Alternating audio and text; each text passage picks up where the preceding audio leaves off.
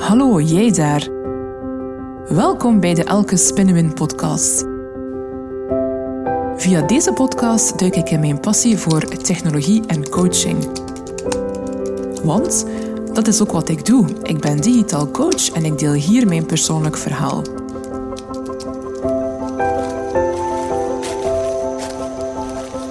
Als vervent wandelaar ben ik altijd op ontdekkingsreis. Ik ben dan ook 100% een creatieve generalist met een breed interesseveld gaande van persoonlijke groei tot technologie en organisatieontwikkeling. Ik ben Elke en ik ben super trots om een vrouw te zijn in de IT. Ik blaas een nieuwe wind en ik heb een unieke menselijke aanpak. Veel luisterplezier. Hallo.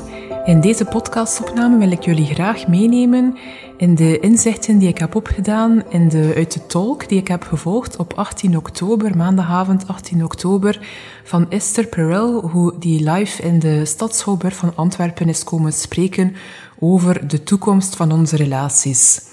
Ik had eigenlijk vrij last minute nog tickets uh, kunnen bemachtigen. Um, er waren nog een aantal plaatsen vrij, dus ik heb pas vorige week vrijdag uh, beslist om dan de maandag in na het weekend uh, te gaan naar, naar de talk omdat ik eigenlijk al een aantal jaar wel uh, geïnspireerd werd door de boodschap die Esther eigenlijk op de wereld verspreidt. Het was een beetje vreemd, want mijn partner is meegegaan naar, het, naar de talk, naar het evenement. En het was echt voor ons beiden ons allereerste ja, groot evenement na COVID. Dus het voelde toch wel een beetje onwennig om in die stadschouwburg eh, heel dicht uh, bij andere mensen te zitten.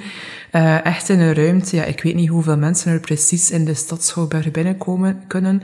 Maar in ieder geval, ja, toch heel veel mensen samen in een stadschouwburg um, zonder mondmasker. Dus ik sta er altijd een keer bij stil als ik zoiets doe. Dus voor ons was dat eigenlijk de eerste keer na die lange periode. En ja, wij vonden het raar dat we dat raar vonden. Want dat is nog altijd iets waar dat je tot twee jaar geleden eigenlijk helemaal niet bij stil stond. Je kocht gewoon tickets, uh, je ging ergens naartoe, je stond en je zat dicht uh, bij andere mensen, zonder je ook maar één seconde uh, zorgen te maken of na te denken. Um, of dat die persoon die naast u of voor u zit, ja, misschien ziek zou zijn of wat dan ook. Dus voor ons was het ook echt een les in, ja, in loslaten, in dat terug kunnen ontspannen en ergens naartoe gaan op een normale manier. Dus het was eigenlijk best wel fijn dat dat terug kan. Uh, ja, toch een beetje raar natuurlijk, want aan de ingang ja, word je op je COVID-safe-ticket gecontroleerd. Dus uh, ja, het is toch niet helemaal zoals het eigenlijk zou, zou horen te zijn. Maar goed, um, daar gaat het nu niet om in deze podcast. Um, ja, voor de mensen die Esther Perel niet kennen, dat is eigenlijk een, ja, een, wereld, wereldwijd is zij een bekende uh, therapeute. Um, zij woont eigenlijk in New York en haar roots liggen in Antwerpen. En uh, hoe heb ik haar zelf leren kennen?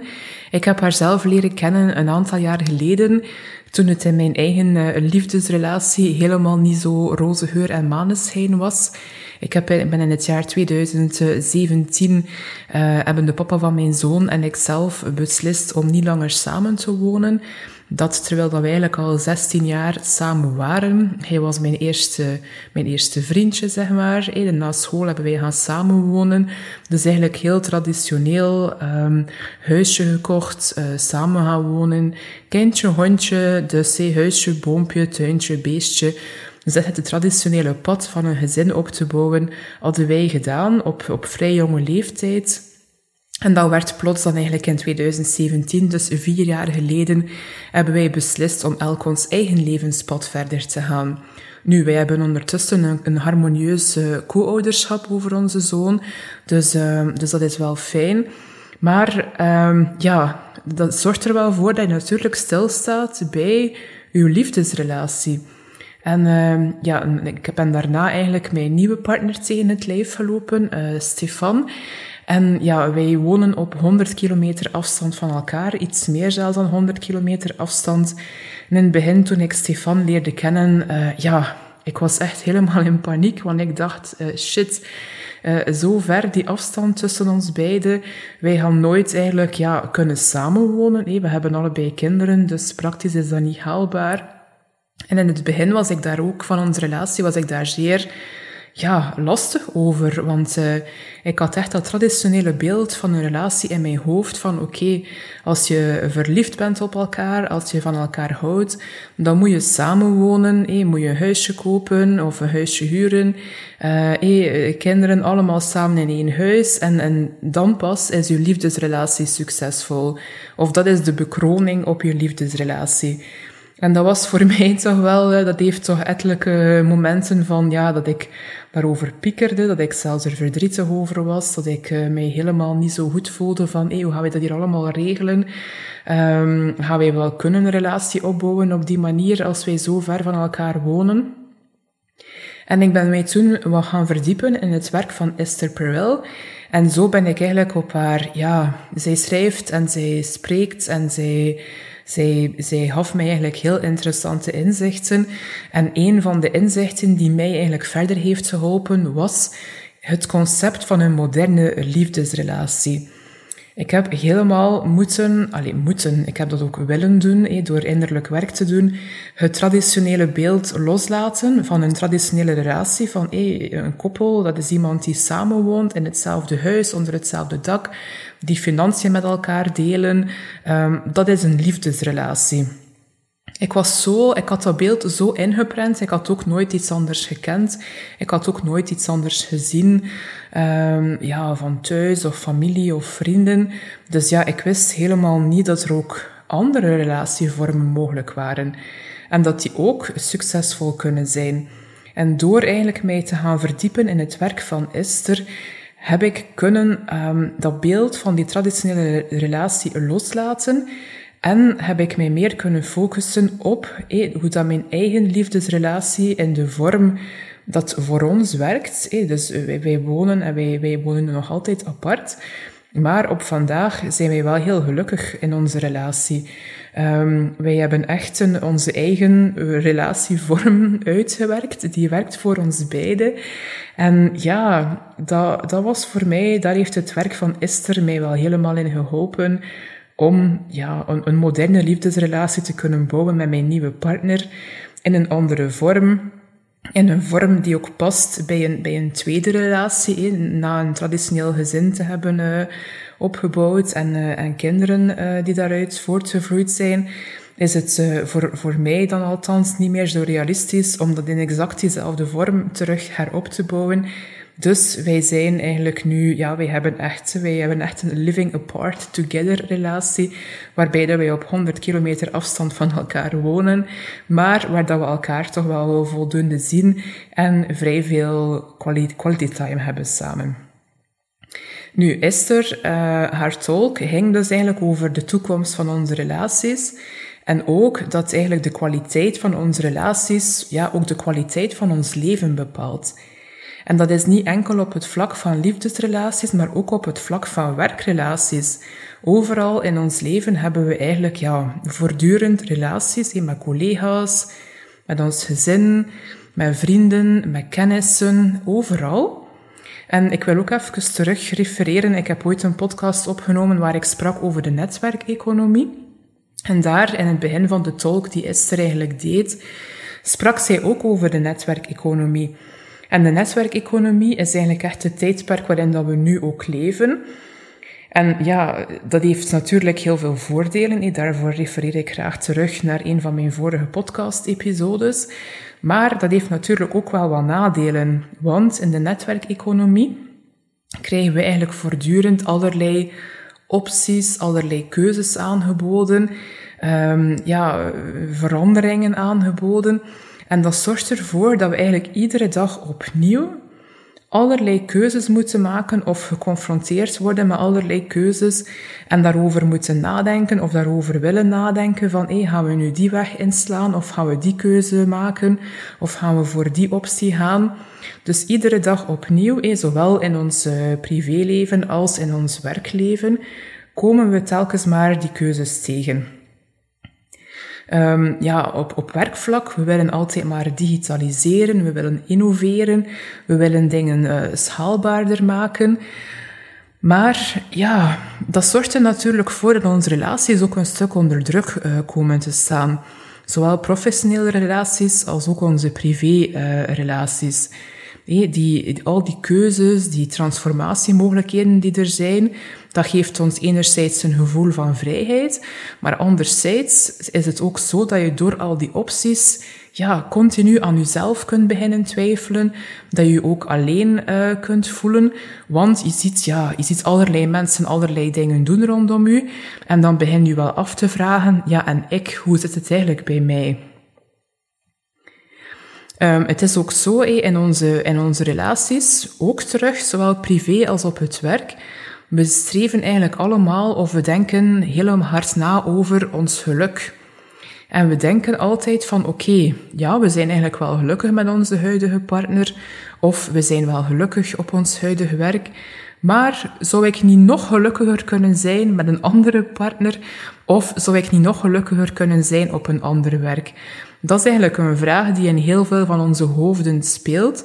We accepteren moeilijk of we zijn heel moeilijk tevreden met de situatie, met de partner waarbij dat we op dit moment zijn, of met op het werk dat we op dit moment zijn. Dus we kijken altijd van, hey, we zijn wel tevreden, we zijn wel gelukkig, maar kan het niet nog meer? Hey, we willen altijd maar meer en meer en meer.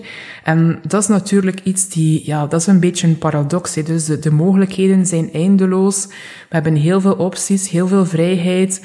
En langs de andere kant um, zorgt het er ook voor dat we, ja, dat we over heel veel dingen moeten nadenken en dat we toch heel vaak uh, piekeren en stress ervaren door al die keuzes die er zijn.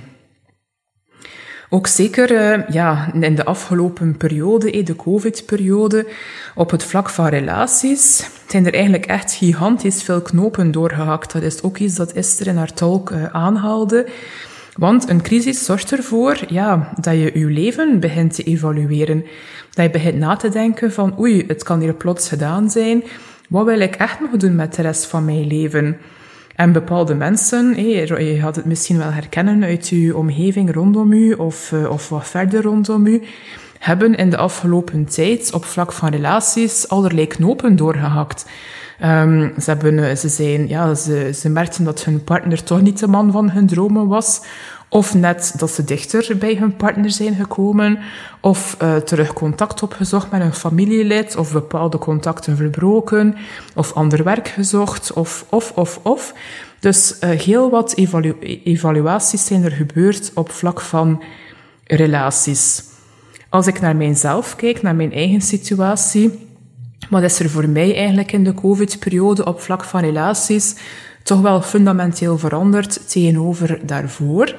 Is um, ja, de relatie met mijn zoon. In de positieve zin dan, want uh, ik kon er plots als mama eigenlijk meer voor hem zijn. Uh, daarvoor was ik heel veel voor mijn werk op verplaatsing. En dus de tijd die ik nu minder op verplaatsing was, en ook de tijd dat we soms gewoon, ja, ik was thuis aan het werken en hij was gewoon in de buurt, was ook wel fijn dat we, ja, dat we samen wel in, huis waren. Ook al moest ik soms werken en, en was hij bezig met schoolwerk of zo. Maar ja, je bent wel bij elkaar in de buurt, je kunt elkaar een keer spreken, dus dat is wel fijn. Ook met mijn partner, dus uh, door COVID hebben wij ook heel vaak samen thuis gewerkt. Wij hebben er eigenlijk weinig problemen uh, bij ondervonden. Dat was zelfs heel fijn. Uh, ik sprak hem soms aan met een collega, hey, mijn, mijn thuiswerkcollega. Dus ehm, dat was wel tof dat we, dat we elkaar hadden en dat we samen eigenlijk thuis konden werken. Op vlak van werk is mijn situatie uh, grondig veranderd, want uh, voor COVID ging ik bijna altijd uh, bij mijn klanten op hun kantoor gaan werken. En nu is dat eigenlijk echt ja, helemaal veranderd. Dus ik werk eigenlijk nu nog steeds zo goed als altijd van op afstand. En af en toe verplaats ik mij nog. Dus dat is voor mij echt wel ja, een gigantische shift die ik persoonlijk wel fijn vind. Ik vind het voor mezelf vooral uh, praktisch uh, zeer handig. Um, Ja, en op vlak van werkrelaties natuurlijk is het soms wel spijtig dat we elkaar iets, uh, ja, iets minder zien. Maar goed, dat kan ook wel gecompenseerd worden door dan nu toch wel de mogelijkheid te hebben om af en toe alleen eens bij elkaar te komen.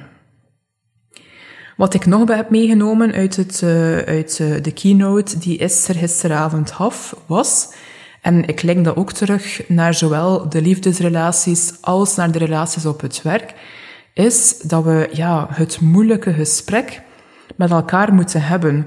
Um, wat dat we nu eigenlijk vaak doen in, in allerhande relaties, is niet spreken over de moeilijke onderwerpen. En dat is zo cruciaal en dat bepaalt ook eigenlijk de volwassenheid van uw relatie, is als je met elkaar kunt spreken over de moeilijke onderwerpen vanuit een sfeer van respect en ook waarbij dat iedereen toch een zekere mate van zelfbewustzijn in, in, in hemzelf geeft en ook die mate van zelfbewustzijn in het gesprek ook meebrengt. Waardoor dat, de moeilijk, dat je je ook veilig voelt om die moeilijke onderwerpen te kunnen bespreken. En uh, ja, je gaat merken als je in relaties echt meer en meer moeilijke onderwerpen kan bespreken, dat je echt ook dichter naar elkaar toe groeit. Dat is echt, uh, maar dat is geen gemakkelijke natuurlijk. Um, we vinden het soms gemakkelijker om het te vermijden of om het niet te, niet te, niet te bespreken en dan op een bepaald moment uh, ja, onze relatie te stoppen. En ja, dat, dat is dan natuurlijk een spijtig gevolg daarvan. En als laatste, natuurlijk waren er nog veel meer inzichten, maar ik ga ze niet allemaal in deze podcast opsommen. Als laatste ook vooral, ja, luister. Luister echt naar wat de ander te vertellen heeft, zowel op werkvlak als op privévlak. Dat is superbelangrijk. Dus voor mij was de talk van Esther gisteravond uh, zeker inspirerend. Uh, ik wou even deze inzichten met jullie delen en ik ben ook heel benieuwd wat dat jullie meenemen uit deze podcast. Laat het mij zeker weten. Bedankt om te luisteren. Vond je het boeiend? Heb je iets bijgeleerd? Wat wil jij graag de volgende keer horen? Laat het mij dan weten via een berichtje op social media. Want daar doe ik het voor. Het doet me zo een deugd om te weten dat jij luistert. Volgende keer hebben we het misschien over persoonlijke ontwikkeling of IT. Wie weet, I go with the flow. Tot snel!